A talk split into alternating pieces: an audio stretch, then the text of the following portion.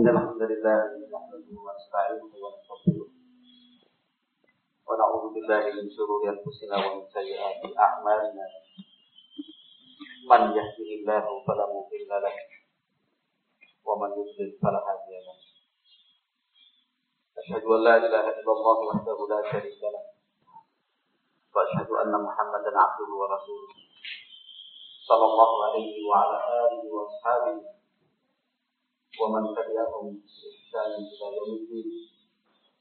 يقول الله عز وجل في كتابه الكريم يا أيها الذين آمنوا اتقوا الله حق تقاته ولا تموتن إلا وأنتم مسلمون. ويقول سبحانه يا أيها الذين آمنوا اتقوا الله وقولوا قولا سديدا. يصلح لكم أعمالكم ويغفر لكم ذنوبكم. ومن يطع الله ورسوله فقد فاز فوزا عظيما. فإن أصدق الحديث كتاب الله وخير الهدى هدى نبينا محمد صلى الله عليه وسلم وشر الأمور محدثاتها فإن كل محدثة بدعة وكل بدعة ضلالة وكل ضلالة في النار. إخوتي في الله rahimakumullah.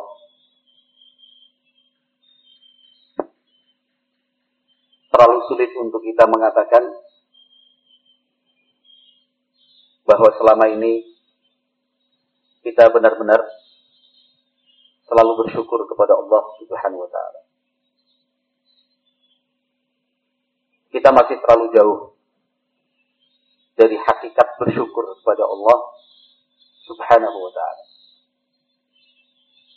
Walaupun secara konsep dan teori sudah kita ketahui, kita pahami. Meskipun kita terus berusaha tentu meningkatkan, memperbaiki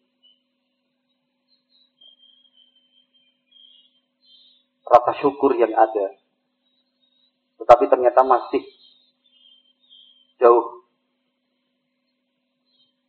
untuk sampai pada tingkatan tertinggi di dalam bersyukur kepada Allah Subhanahu wa taala. Barangkali tingkatan kita masih sebatas mengucapkan alhamdulillah lisanan secara lisan tentang hati dan keyakinan mudah-mudahan juga bisa mengikuti dan bisa selaras dengan ucapan Alhamdulillah yang kita ucapkan. Akan tapi apabila melihat lebih jauh lagi tentang rasa syukur yang harus diungkapkan dalam bentuk perbuatan dan amalan, di situ kita yang masih perlu untuk terus meningkatkan kualitas syukur kita kepada Allah Subhanahu wa taala. Oleh sebabnya, di dalam Al-Quranul Karim, hamba yang dikatakan dan disebut benar-benar bersyukur itu hanya sedikit. Allah Subhanahu wa taala berfirman di dalam Al-Qur'an, "Wa qalilun min ibadiyash syakur."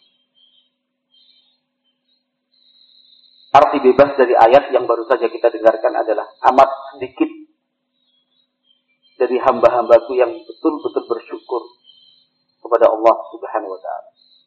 Artinya yang betul-betul bersyukur itu selalu senantiasa tidak pernah putus dan tidak pernah berhenti dan semua ungkapan syukur itu dia lakukan. Jumlahnya sangat sedikit orang seperti ini. Yang mengatakan jumlahnya sedikit bukan kita, Allah Subhanahu wa taala yang menyatakannya, wa qalilun min ibadiyas syakur. Jadi status orang yang betul-betul bersyukur itu memang sedikit. Dan betul-betul sedikit. Apakah kita termasuk di dalamnya? Mudah-mudahan saja. Walaupun harapan yang hanya sebatas harapan itu belum cukup. Tetapi insya Allah minimalnya kita sadar bahwa harus meningkatkan kualitas syukur. Seandainya kita merasa cukup dan merasa telah bersyukur dengan maksimal, itu yang perlu diluruskan. Insya Allah, selama masih ada keinginan dari dalam hati kita untuk meningkatkan kualitas syukur kepada Allah Subhanahu wa taala, maka untuk sampai pada tingkatan tertinggi dan puncak dari rasa syukur, rasa syukur kepada Allah Subhanahu wa taala bukanlah satu hal yang tidak mungkin.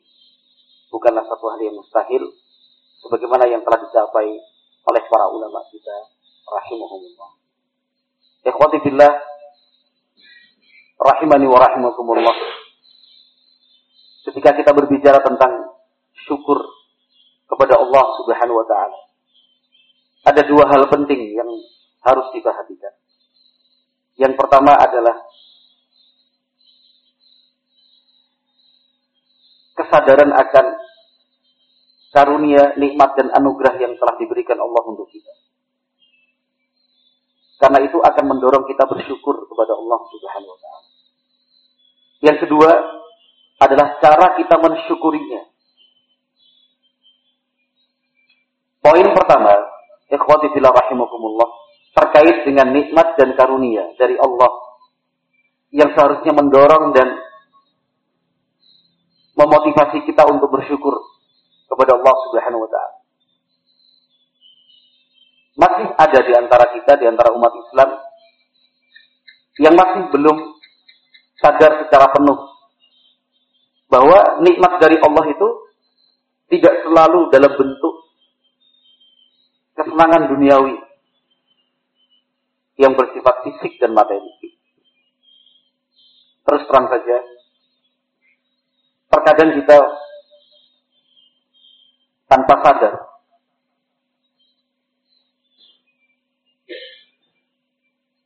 meyakini nikmat dari Allah Subhanahu wa taala itu hanya dalam fisik dan materi.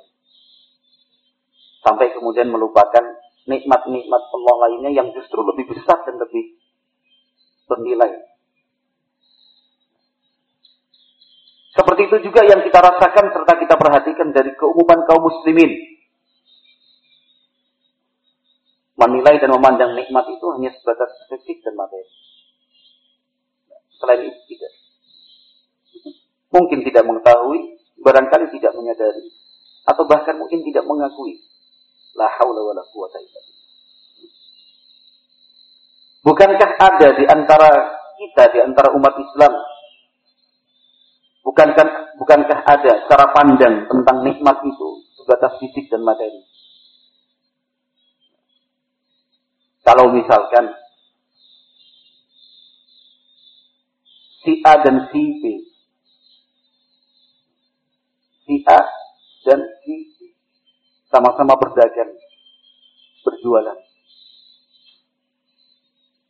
Barangnya sama, waktunya juga sama. Tempatnya aja ya mungkin agak berjauhan. Orang pertama si A hari itu mendapatkan keuntungan yang tinggi. Biasanya keuntungan dia 100 ribu, 200 ribu per hari. Itu hari tersebut sampai 300 ribu. Bersih dia terima. Sementara si B, keuntungannya tidak sebesar si A. Bahkan sedikit sekali. Ikhwati fillah rahimakumullah. Pada umumnya orang akan menganggap menganggap bahwa si A mendapatkan rezeki dari Allah. Sementara si B keras rezekinya. Sulit dan mengalami kesulitan. Ini yang perlu diluruskan barakallahu fiikum. Jangan sampai penilaian kita tentang rezeki, nikmat karunia itu hanya sebatas fisik dan materi, sampai kemudian melupakan nikmat-nikmat Allah yang mestinya jauh lebih besar lagi dari itu. Mestinya kita sadar bahwa rezeki atau nikmat dari Allah itu tidak selalu dalam bentuk harta, uang, keuntungan, laba. Tidak cukup sampai di situ. Tetapi Misalkan kesehatan. Ini kan juga masih secara fisik. Kesehatan. Keselamatan. Bukankah ini juga nikmat yang ternyata jauh lebih besar daripada hasil 300 ribu, 400 ribu, 500 ribu. Kesehatan itu nikmat yang sangat luar biasa. Yang selalu kita kesampingkan ketika berbicara tentang nikmat yang Allah berikan. Apa arti 300 ribu, 500 ribu, 600 ribu bagi orang yang sedang mengalami sakit? Bahkan jika sakit yang dia derita termasuk parah. Biaya menginap saja di rumah sakit dalam satu hari satu malam. Kelas 3, kelas 4. Mungkin ratusan ribu. Belum lagi obatnya. Belum lagi untuk dokternya. Belum lagi yang lain-lainnya. Belum lagi kemudian dia terhalang untuk melaksanakan kegiatan dan aktivitas seperti biasanya. Jadi percuma akhirnya 500 ribu, 600 ribu, 700 ribu, 1 juta rupiah keuntungan yang kita peroleh bersih. Percuma. Ketika sedang mengalami sakit. Ikhwati fillah rahimakumullah. Keselamatan juga. Keselamatan itu nilainya mahal. Tinggi sekali. si A yang mendapatkan keuntungan 300 ribu tadi, berangkat dari rumah menuju warungnya, dari warung kembali ke rumahnya. Alhamdulillah, selamat. Si B mestinya juga harus bersyukur kepada Allah Azza wa Meskipun keuntungan yang dia peroleh itu sedikit dibandingkan si A. Tetapi bukankah dia berangkat dari rumah sampai lokasi kerja, pulang kembali ke rumah dalam keadaan selamat? Tidak kurang satu apa pun, tidak celaka, tidak terluka. Ini juga sesuatu yang patut kita perhatikan, yang patut kita perhatikan. Alhamdulillah. Sehingga maha benar Allah subhanahu wa ta'ala dalam firmannya, Wa in ta'uddu ni'matallahi la tuhsuha. Seandainya kalian mau menghitung-hitung nikmat yang Allah berikan untuk kalian la tuhsuha, tidak akan mungkin kalian bisa menentukan berapakah jumlah dan bilangannya. Nah, karena nikmat yang Allah berikan itu begitu banyak. Tidak sebatas fisik, materi, kebendaan. Tetapi masih banyak hal-hal lain yang merupakan nikmat dari Allah Azza wa Jal. Tetapi kemudian kita lupakan dan kita lalaikan. Fala hawla wa la quwata illa billah. Wa in ta'uddu ni'matallahi la tuhsuha. Tanya kalian menghitung-hitung nikmat Allah, tidak akan mungkin bisa sampai pada bilangan tertentu. Karena begitu banyaknya nikmat yang Allah berikan untuk kita. Sehingga ikhwati fillah rahimakumullah, saat kita berbicara tentang konsep syukur di dalam Islam, ini poin pertama yang tidak boleh kita lupakan. Tentang nikmat karunia yang Allah berikan yang mengharuskan kita bersyukur kepada Allah Subhanahu wa taala. Terkadang kita berpikir bahwa nikmat dari Allah itu sesuatu yang kita peroleh, kebaikan yang kita dapatkan. Padahal secara garis besar nikmat dari Allah itu ada dua. Yang pertama, hasil yang kita peroleh, kebaikan, keuntungan, maslahat, dan yang lainnya. Nikmat Allah yang kedua adalah kita terhindar dari sesuatu yang buruk. Terhindar dari sesuatu yang buruk. Itu pun nikmat dan karunia dari Allah Subhanahu wa taala. Tidak sakit, tidak terjatuh, tidak terbakar, tidak terluka, tidak diganggu orang. Itu juga nikmat dari Allah Subhanahu wa taala. Jadi bukan hanya bagaimana kita memperoleh sesuatu yang baik dan positif, tapi nikmat dan karunia dari Allah pun bisa dalam bentuk terhindar dari sesuatu yang buruk dan negatif. Ikhwati filah rahimakumullah. Saat kita mampu menyadari hal ini dengan baik, maka insya Allah kita akan mudah untuk naik ke anak tangga berikutnya. Menuju puncak rasa syukur kepada Allah Subhanahu wa taala. Jadi selalu saja yakin, yakin, selalu sadar, sadar dan sadar bahwa nikmat yang Allah berikan itu banyak sekali, tidak terhitung, tidak terbilang. Kita tidak akan mudah putus asa, berkecil hati. Kita akan menjadi hamba yang ridho dengan semua keputusan dari Allah Azza wa Kita tidak akan pikir, tidak akan bakhil. Insya Allah ketika poin pertama dari konsep syukur tadi betul-betul kita pahami walhamdulillah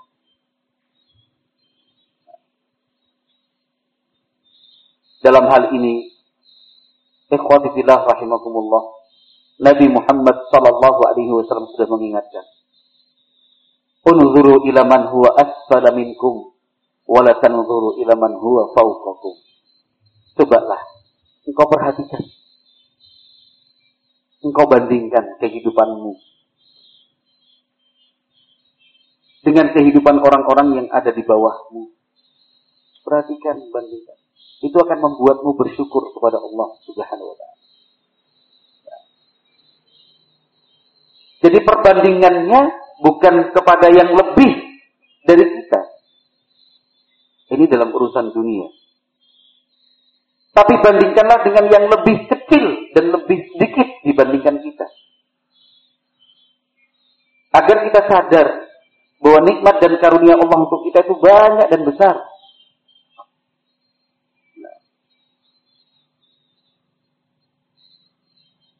Saat kita melihat dan menyaksikan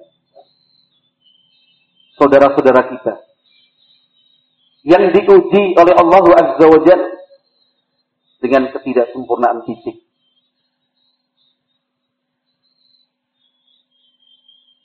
mungkin lumpuh, pincang, buta, bisu,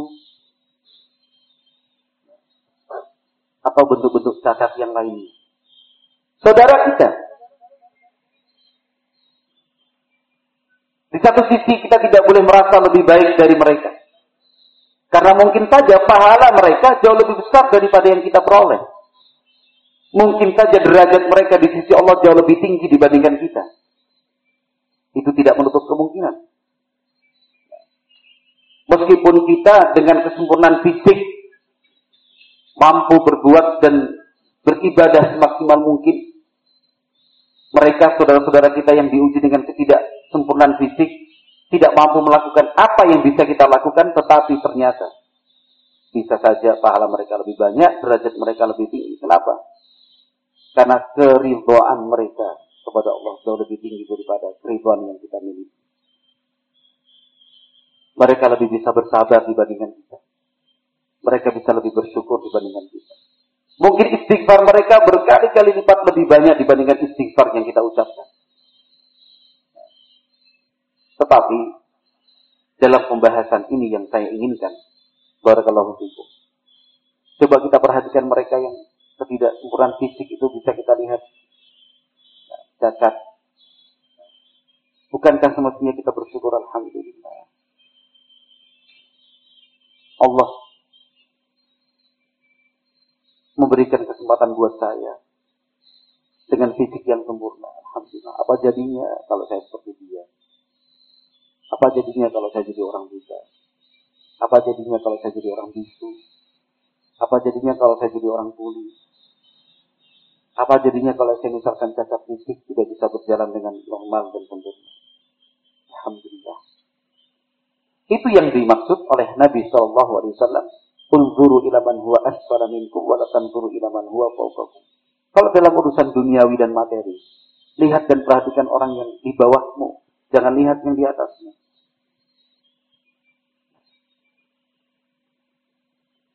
Masih banyak orang yang lebih susah dibandingkan kita. Masih banyak saudara-saudara kita yang lebih sulit kehidupannya dibandingkan kita. Rumah dan tempat tinggal masih banyak saudara-saudara kita yang jauh dari kata layak mempunyai rumah yang layak dihuni dan ditempati. Sementara kita, masya Allah, rumah yang kita tempati ideal, perkakas dan perabot rumah tangga di dalamnya lengkap, bahkan berlebih. Ikhwati rahimani wa rahimakumullah. Coba kalau kita perhatikan saudara-saudara kita yang sedang jatuh sakit dan dirawat. Begitu menyedihkan, bukan? Berhari-hari di atas ranjangnya, diinfus, diopnam, tidak boleh pergi ke mana-mana. Makanannya dibatasi, tidak boleh mengkonsumsi makanan ini dan makanan itu. Tidak boleh mengkonsumsi minuman ini, minuman itu. Terbatas. Karena statusnya sakit. Coba lihat mereka. Agar kita bersyukur kepada Allah subhanahu wa ta'ala. Sebab sampai hari ini Alhamdulillah. Makanan dan minuman apa pun. Selama itu halal. Kita masih bisa mengkonsumsinya.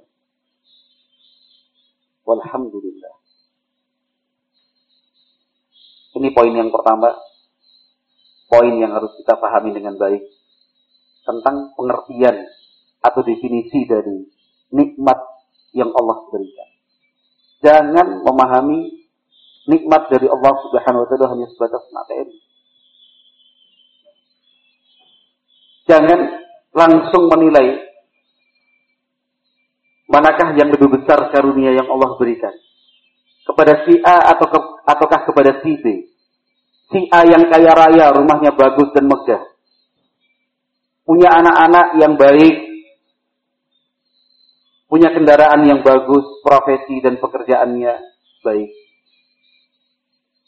Dengan si B, seorang buruh kasar rumahnya kecil dan sederhana. Ketika kita ditanya di antara mereka berdua, manakah yang lebih banyak nikmatnya? Tolong jangan langsung menjawab, ya jelas si Allah.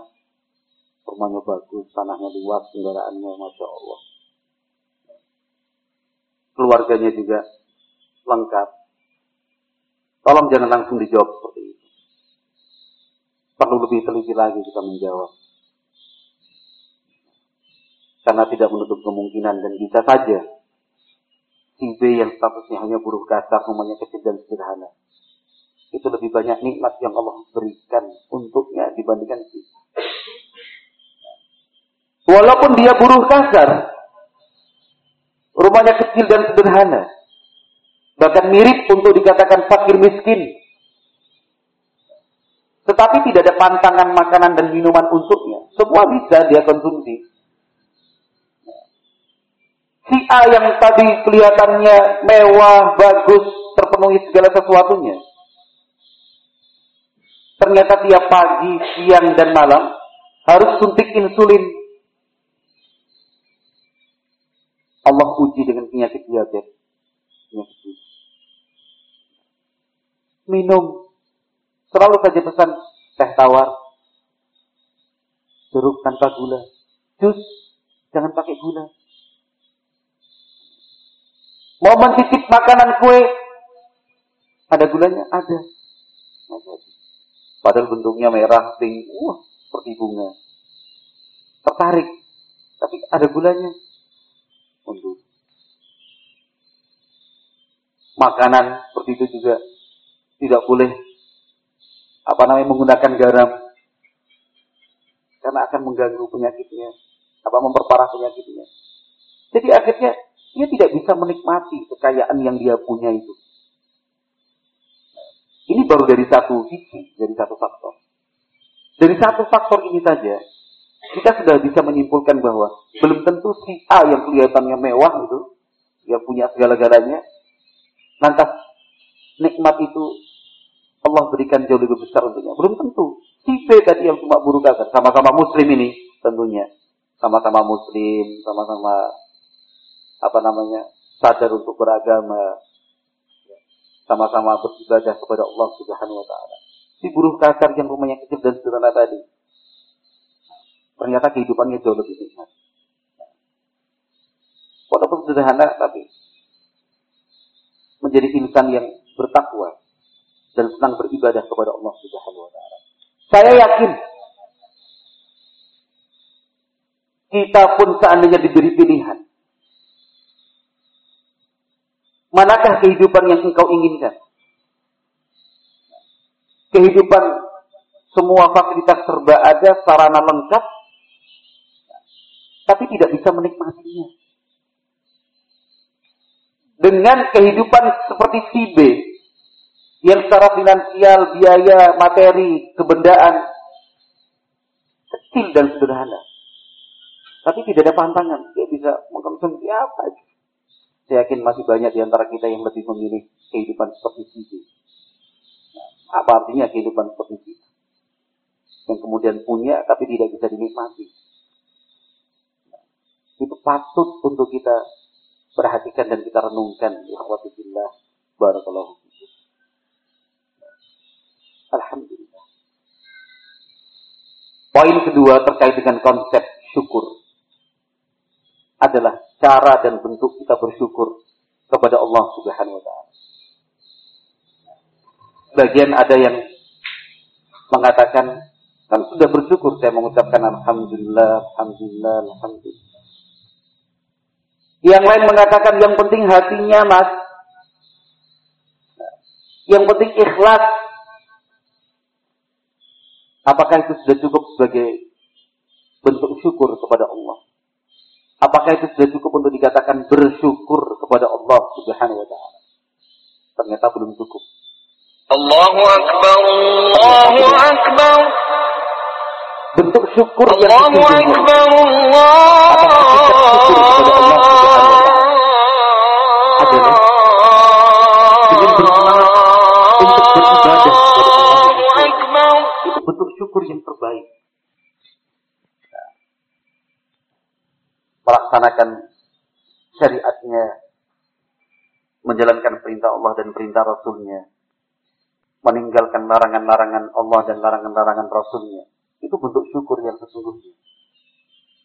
Memang betul, rasa syukur itu harus diungkapkan dengan lisan, dengan mengucapkan Alhamdulillah dan yang semisalnya.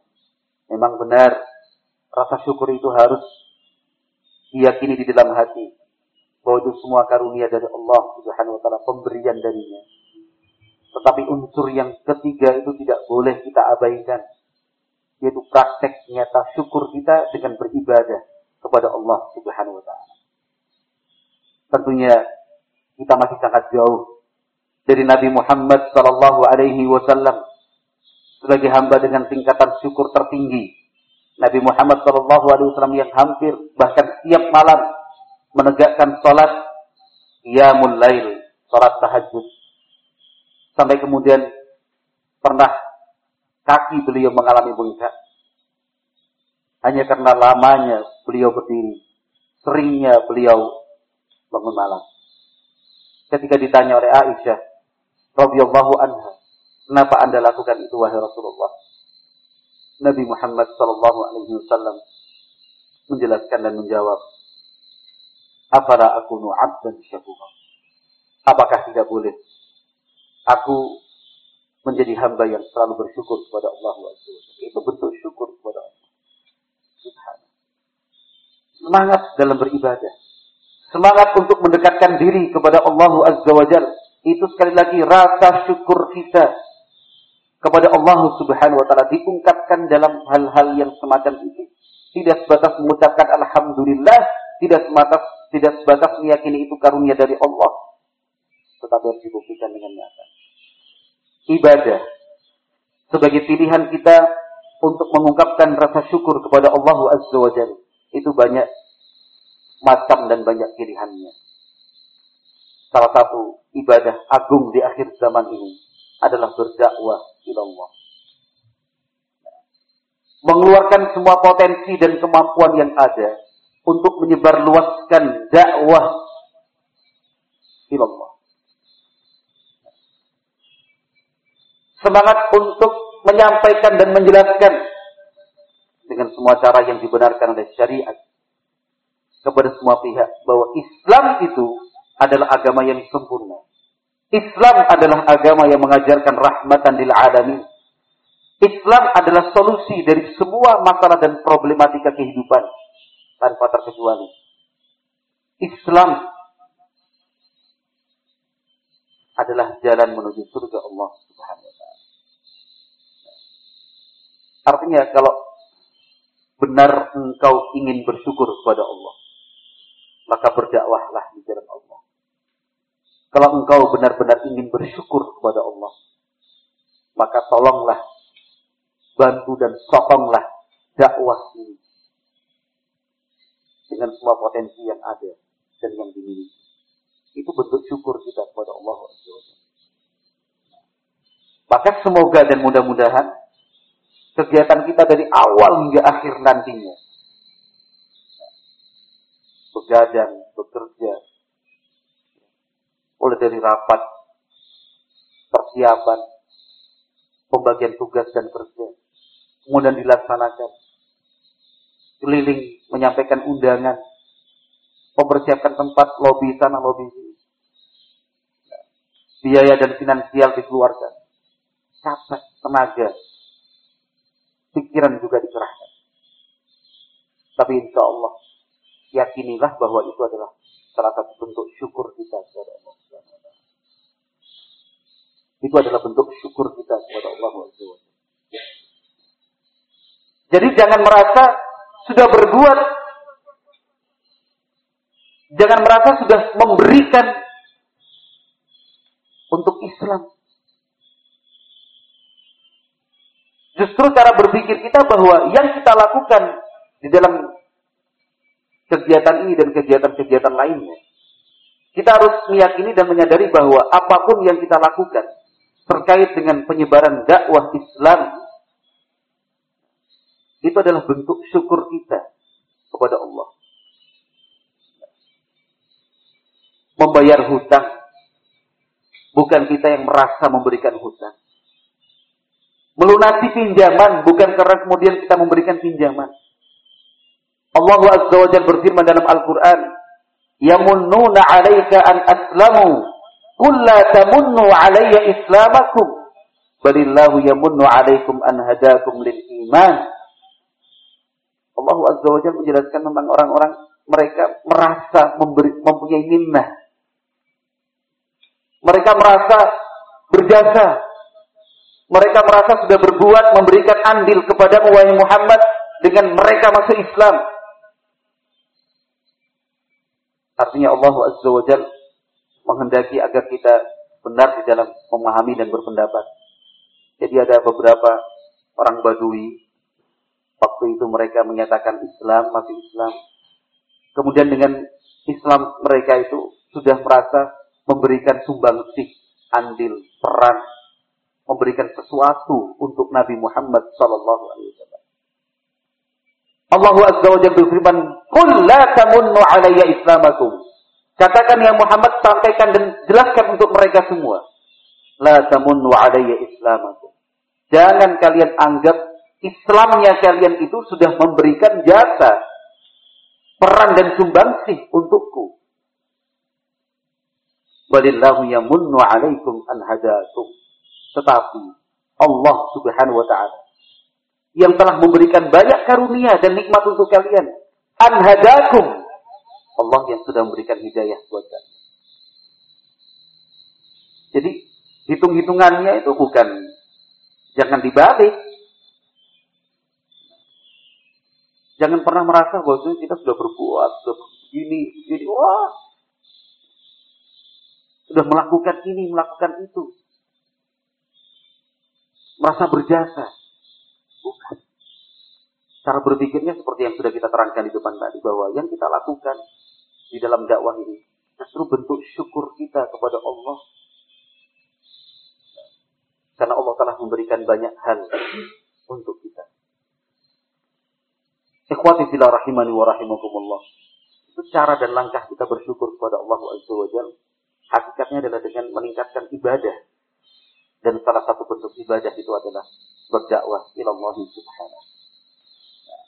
Berdakwah di jalan Allah pintunya terbuka untuk siapa saja. Kesempatan untuk bergabung di dalam dakwah ilallah berlaku untuk siapa saja. Sehingga berdakwah itu bukan hanya milik para penceramah, dai, ustaz, masyayikh dan para ulama saja. Tetapi kesempatan berdakwah ilallah mendekatkan diri kepada Allah melalui penyebaran agama, penyebaran ajaran-ajaran Nabi Muhammad SAW itu juga berlaku untuk kita semua yang membuat undangan, yang menyebarkan undangan, sampai pada mereka yang mempersiapkan makanan. Dalam kegiatan kemarin misalkan disiapkan makanan nasi kotak atau kotak kecil berisikan jajan dan minuman. Itu juga bagian dari dakwah ilallah.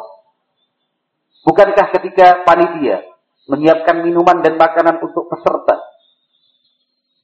Bukankah itu bentuk dari penyebaran ajaran Islam sehingga para peserta bisa menyadari dan memahami bahwa Islam itu menghormati tamu. Islam pun memberikan pelayanan yang layak.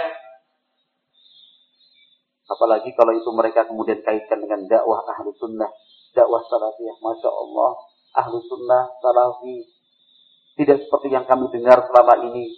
Ternyata salafi orangnya juga lemah lembut, kasih sayang, menghormati. Kami merasa terhormat sekali. Itu juga bagian dari dakwah ila Allah Azza Menjadi tukang parkir, mengatur mobil, mengatur sepeda motor, itu juga bagian dari dakwah. Bukankah ketika ada di antara kita yang ditugaskan menjadi tukang parkir, nah, bagian parkir, pengatur lalu lintas misalkan membantu, bukankah itu sekaligus bentuk dakwah ilallah? Kita menyampaikan kepada semua pihak bahwa ahlus sunnah Salafiyin itu adalah orang-orang yang teratur dan taat aturan. Rapi, tertib, bersih. Itu dakwah ilallah azza wa Ketika kita menggunakan masjid, masjid mana pun itu, dipersilahkan untuk menggunakan fasilitas di sana. Bahkan diberi kesempatan untuk menyampaikan tausiah ataupun khutbah Jumat dan yang semisalnya. Ketika setelah itu atau sebelumnya kita datang menemui tokoh di masjid tersebut, baik imam maupun ketua takmirnya menyampaikan ucapan terima kasih. Bukankah itu juga bagian dakwah ilallahi azza wa Dakwah. Setelah kita gunakan masjid itu, kemudian kita ikut membersihkan, menyapu, mengumpulkan sampah, menggulung tikar, mematikan lampu, mematikan kipas angin, dan yang lainnya. Kita aktif bantu. Bukankah itu juga dakwah ilallahi azza Sehingga saudara-saudara kita kaum muslimin mereka bisa menilai, Masya Allah ya. Al-Sunnah Salafiyin. Mereka adalah orang-orang yang tahu berterima kasih. Adab dan sopan santunnya baik. Itu dakwah juga. Allah subhanahu. Yang ingin saya sampaikan, Barakallahu Fikum, bahwa kesempatan untuk berdakwah itu milik kita semua. Diberikan untuk kita tanpa terkecuali. Sekarang potensi apa yang bisa kita lakukan?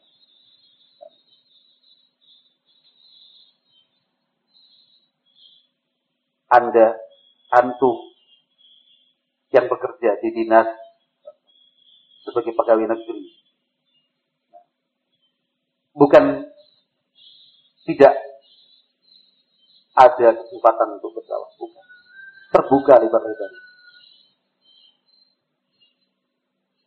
Kesempatan itu luar biasa. Cukup sebagai contoh. Anda melaksanakan sholat berjamaah rutin khusyuk. Itu sudah bagian dari dakwah. Teman-teman sekantor, teman-teman sepekerjaan melihat, Masya Allah, kamu ini ke masjid terus kalau dulu sholat jamaah. Iya. Karena semua kepenatan dan kesulitan dunia itu ketika saya melaksanakan sholat berkurang bahkan hilang. Begitu ya. Coba kamu laksanakan sholat dengan baik benar. Itu kan dakwah ilallah ya azza Wajah kamu kok berseri-seri, wajah kamu kok senang terus, kok kayaknya nggak pernah susah kamu. Ya mudah-mudahan itu apa namanya karunia dari Allah. Nah, itu saya dapatkan karena berusaha untuk menegakkan sholat. Wah saya juga pengen sama kamu, eh sudah sama-sama sholat. Sekali, dua kali, tiga kali, lima kali, seminggu, dua minggu, tiga minggu, satu bulan, dua bulan. Kawan kita mengatakan, wah aku udah sholat bareng sama kamu.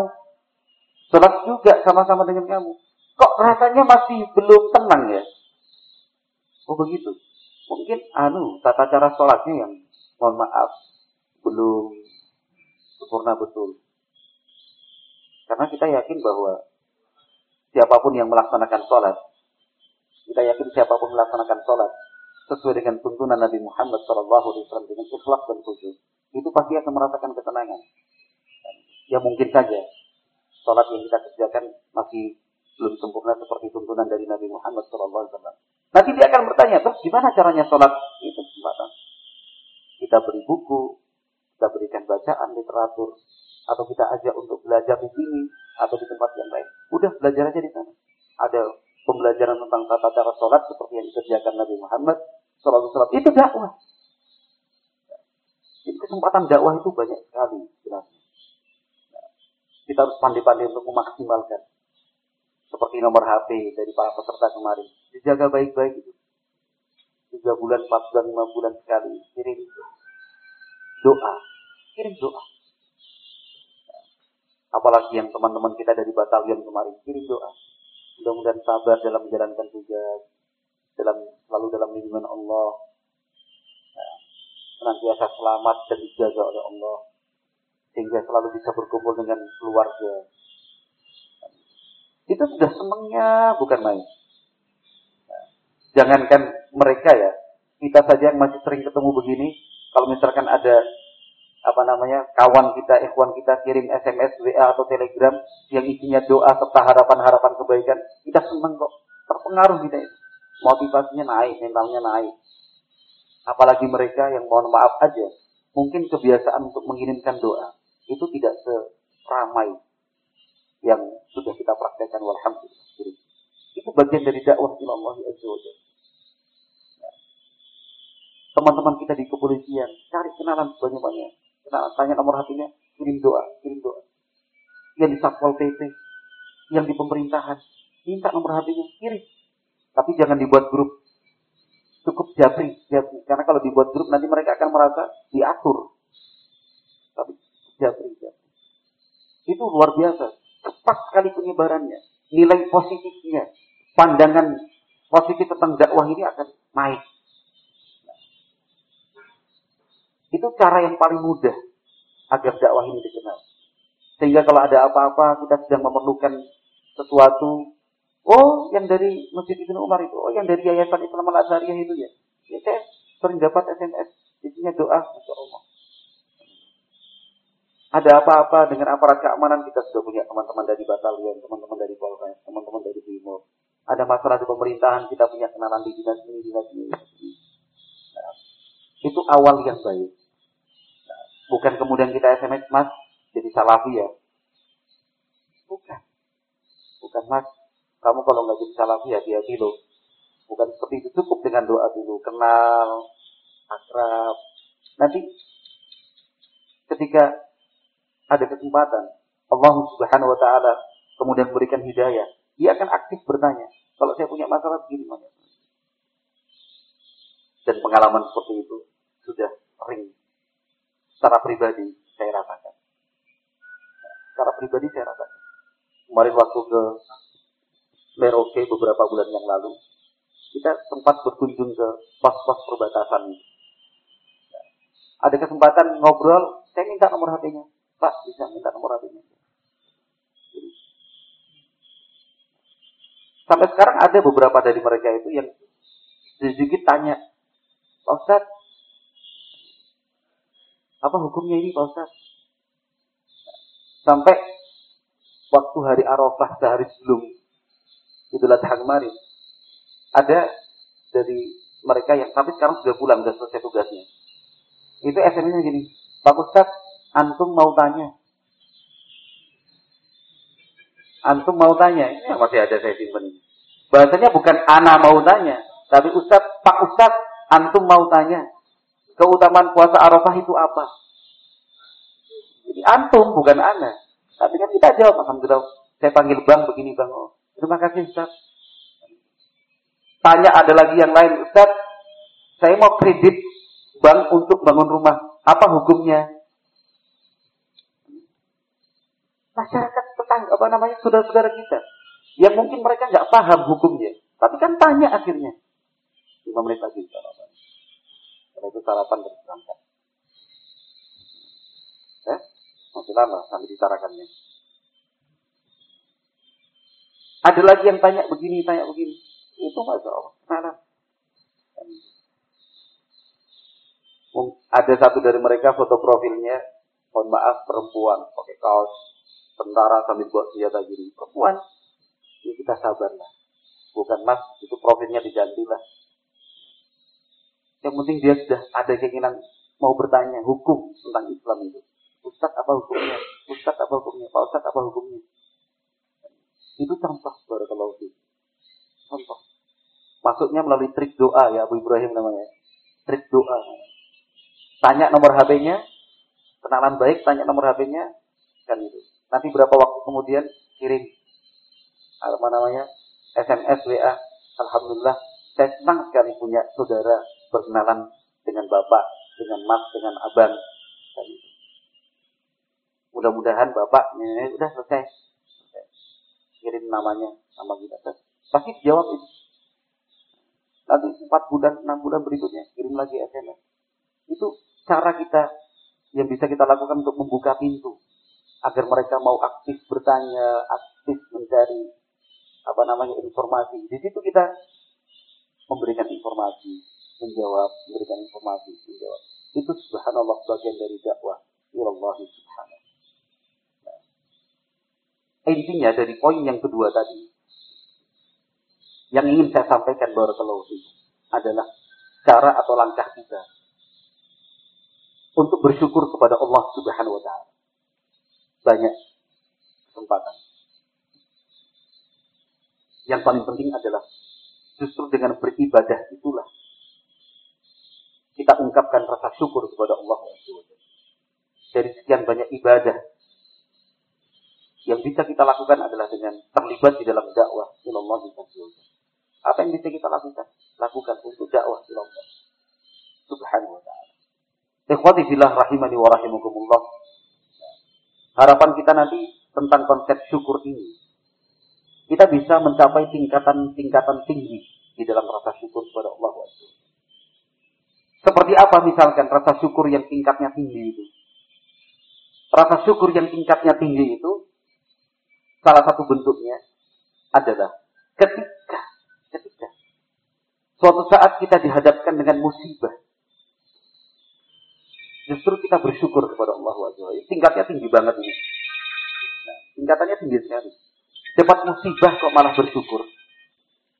Dapat musibah kok mengucapkan Alhamdulillah. Ini tingkatannya tinggi sekali. Luar biasa. Karena mereka yang mampu memahami dengan baik, itu pasti bisa mengerti bahwa musibah yang Allah ujikan untuk kita sesungguhnya bisa kita jadikan sebagai sebab untuk mendapatkan pahala yang sebanyak-banyaknya. Siapa yang mendapatkan kabar gembira di dalam Al-Quran? Yang mendapatkan kabar gembira itu justru mereka-mereka yang mendapatkan musibah lantas bersabar. Allah Azza wa Jalla berfirman, وَبَشِّرِ sabirin الذين إذا أصابتهم مصيبة قالوا إنا لله وإنا إليه راجعون itu kan? berikan kabar gembira untuk orang-orang yang bersabar siapa yang bersabar itu mereka yang ketika tertimpa musibah mereka mengatakan inna lillahi wa inna ilaihi jadi kalau misalkan dapat musibah kesempatan menjadi orang yang bersabar kesempatan mendapatkan kabar gembira dari Allah. Tapi ingat itu tingkatannya memang tinggi. Nah, tidak semua orang kemudian mendapatkan taufik dari Allah sampai pada tingkatan yang seperti ini. Nah, dapat musibah ke Alhamdulillah. Karena memang dasar berpikirnya saja yang yang sudah baik dasar berpikir bahwa setiap musibah yang dia hadapi itu sebenarnya kesempatan yang Allah berikan buat dia untuk mendapatkan pahala, untuk menggugurkan dosa, menghapus kesalahan-kesalahan dia. Nabi Muhammad sallallahu alaihi wasallam dalam hadis Abi Hurairah radhiyallahu taala menyatakan ma asabal muslim min musibati. Atau kama qala Nabi sallallahu alaihi wasallam min nasabin aw wasab aw wasabin aw hammin aw huznin. Terus sampai Nabi mengatakan hatta syaukahu syakuha illa kaffara Allah biha anhu khataya. Atau kama qala Nabi sallallahu alaihi wasallam. Nabi Muhammad mengatakan musibah apa pun yang dihadapi dan dialami seorang muslim serasa capek, sakit, sedih, bingung sampai tertutup dunia. Luka yang kecil. Kata Nabi Sallallahu Alaihi kalau misalkan dia sabar, itu akan menjadi sebab Allah menggugurkan dan menghapus kesalahan-kesalahan dan dosa-dosa. Kan luar biasa. Jadi kalau misalkan kakinya tertusuk, tertusuk duri, tercucuk duri, dia bukannya, tuh siapa yang pasang duri ini? Dan itu. Salah orang yang ngambil sandal saya nih sampai akhirnya saya jalan nggak pakai sandal. Dia punya sandal, sandalnya dipakai orang. Akhirnya dia tidak menggunakan sandal tertusuk, duri. Dia nggak menyalahkan tapi mudah-mudahan jadi penghapus. Karena itu janji yang disabdakan oleh Nabi Muhammad SAW di dalam melalui hadis tadi. Kesempatan itu kan konsep berpikir, konsep dasar berpikir tentang musibah itu apa? Kesempatan untuk dapat pahala, kesempatan untuk meninggikan derajat, kesempatan untuk menghapuskan dan menggugurkan dosa serta kesalahan itu kesempatan. Kok kemudian malah disesali? Bukan kemudian kita berharap dapat musibah. Wah kalau gitu mudah-mudahan dapat musibah lah. Bukan. Yang saya sampaikan tadi itu sikap ketika, sikap kita ketika betul-betul terjadi musibah. Bukan kemudian kita berharap dan ya Allah berikanlah musibah buat saya. Waduh, repot nanti. Nggak kuat nanti kita kalau doanya seperti itu. Nah, saya ulangi kembali, saya tekankan bahwa yang dimaksud adalah ketika musibah itu betul-betul ada dan terjadi. Maka sabar itu adalah bagian dari rasa syukur kita kepada Allah Subhanahu wa taala. Nah, itu salah satu bentuk apa namanya rasa syukur yang. Ketika mendapatkan musibah malah alhamdulillah. Tapi jangan diucapkan juga alhamdulillah kepada orang lain yang kena musibah.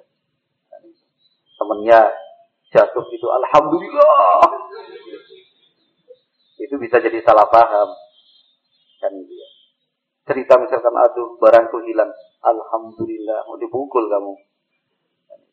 Atau misalkan apa namanya ada barangnya terjatuh sampai kemudian rusak dan pecah. Nah, dia sedang sedih kita bilang alhamdulillah alhamdulillah. Bisa berkelahi. Tapi kita lihatnya pada diri kita sendiri aja dulu. Ketika musibah itu kita alami, kita jalani, kita hadapi, ya kita syukuri. Nah, dengan cara apa? Bersabar. Nah, karena musibah apa pun yang kita lalui kita hadapi dengan sabar, maka insya Allah itu menjadi sebab pahala ditambah, derajat ditinggikan, kesalahan dan dosa ditutupkan. Kalau misalkan kita kaitkan dengan dakwah ilallah, pada saat ada pihak-pihak yang tidak suka, tidak senang, memusuhi, membenci, bahkan menentang, nah, itu kan musibah ya, ujian. Mestinya bukan membuat kita kecil hati, putus asa, takut, bukan. Justru kita semakin sangat. Ini kesempatan kita untuk mempraktikkan. Kesempatan kita untuk mencontoh Nabi Muhammad Shallallahu Alaihi Wasallam yang dulu juga mengalami seperti ini. Bukankah kita harus mencontoh Nabi Muhammad Shallallahu Alaihi Wasallam dalam segala hal? Nah, ketika ada orang tidak suka, benci, menyebarkan isu-isu yang negatif, itu kan kesempatan buat kita untuk mencontoh Nabi Muhammad Nabi Muhammad dulu ketika menghadapi hal-hal seperti itu, apa yang beliau lakukan? Ini kesempatan kita mencontoh, meneladani. Ini kesempatan kita mengamalkan ilmu yang kita pelajari selama ini. Sabar. Pahala. Malah didoakan. Malah kita maafkan. Seperti yang sudah dilakukan dan dicontohkan oleh Nabi Muhammad SAW. Jadi jangan malah kecil hati. Karena kita yakin bahwa setiap kesulitan itu adalah pertanda akan datangnya kemudahan. Orang yang membenci adalah tanda bahwa akan muncul orang-orang yang mendukung dan membela. Itu sudah rumus di dalam dakwah. Yakini aja. Jadi misalkan ada masalah bukan, aduh terus ini gimana, gimana. Tapi, Masya Allah, ini kemudahan apa yang Allah akan berikan buat kita ya. Ini pasti ada nikmat yang akan Allah berikan buat kita di dalam dakwah. Jadi kita harus sabar, tetap semangat, jaga ukhuwah. Nah, tapi kalau sudah ada orang membenci, memusuhi, kesabaran kita hilang, semangat kita berkurang, ukhuwah tidak kita perhatikan, ya berikutnya musibah yang lebih besar lagi. Maka yang perlu diperhatikan adalah semangat nah, untuk tetap terus belajar agama, sabar, semangat untuk menjaga ukhuwah di antara kita, kebersamaan di antara kita. Itu kata kuncinya. Mudah-mudahan Allah Subhanahu wa taala memilih kita termasuk hamba-hambanya yang selalu bersyukur, bukan hamba yang kufur, yang ingkar kepada nikmat-nikmat Allah Subhanahu wa taala. Tidak terlalu panjang dan tidak terlalu banyak yang perlu disampaikan. Yang satu jam ini kalau diamalkan, masya Allah, Kalau yang sedikit tadi, sedikit itu, sedikit tadi itu diamalkan, masya Allah. Itu sudah Anda akan menjadi orang yang beruntung. Anda akan menjadi orang yang bisa merasakan tentram hidup di dunia ini. Kalau bisa. Jadi nggak usah banyak-banyak, cukup satu jam saja. Masya Allah. Wallahu a'lam bishawab. Subhanakallahumma wa bihamdika asyhadu an la ilaha illa anta astaghfiruka wa atubu ilaik. Assalamualaikum warahmatullahi wabarakatuh.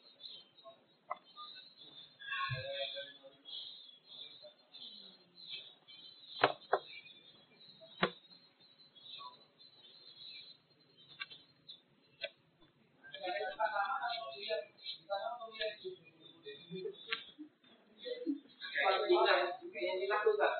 Kayaknya Dina. Ya, karena tak lari dia. Sebagai sampai enggak lari